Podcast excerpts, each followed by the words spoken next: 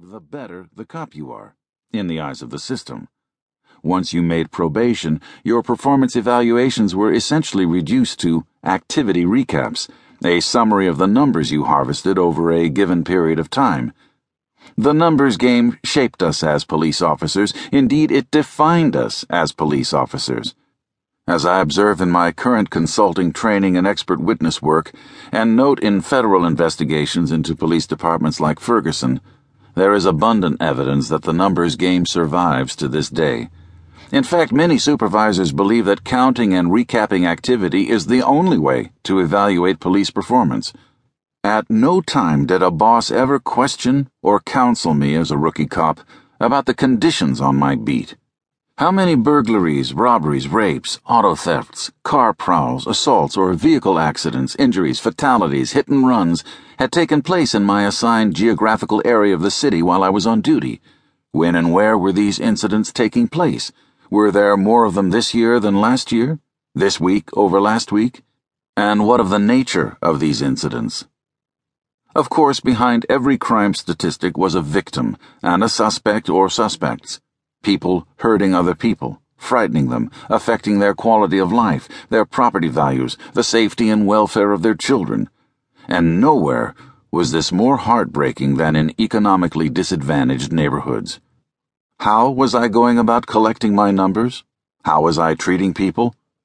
Didn't matter. There was zero assessment of the quality of my relations with the citizens I'd been hired to protect and serve. The people on my beat were, in a word, irrelevant.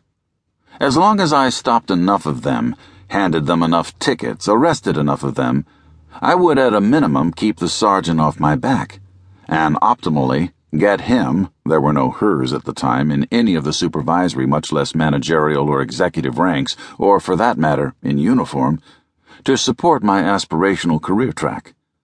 Of course, it was understood that a productive beat cop would generate heat from time to time.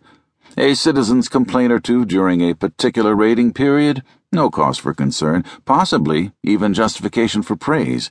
It showed I was out there working, being productive, being a cop. Which brings us to Ferguson.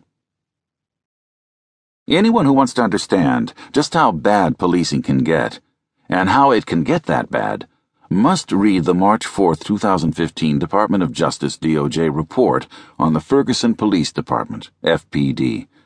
The 102 page document is a searing indictment of a Midwest police agency whose cops aided and abetted by their chief of police, the city prosecutor, the municipal court judge, the court clerk, and virtually every elected official in town, systematically violated the constitutional rights of its citizens, and did so in the most blatant, public, unapologetic way imaginable. It was almost as if they didn't know any better. A theory worth pursuing.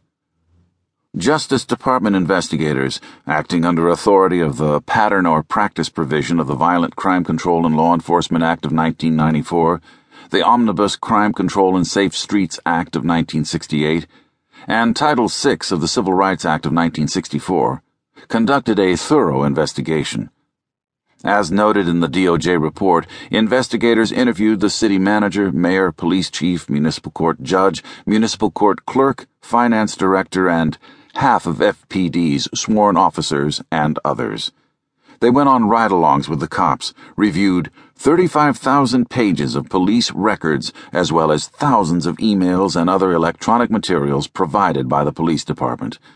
They put statistical experts to work on FPD's stops, searches, citations, and arrests, as well as data collected by the municipal court.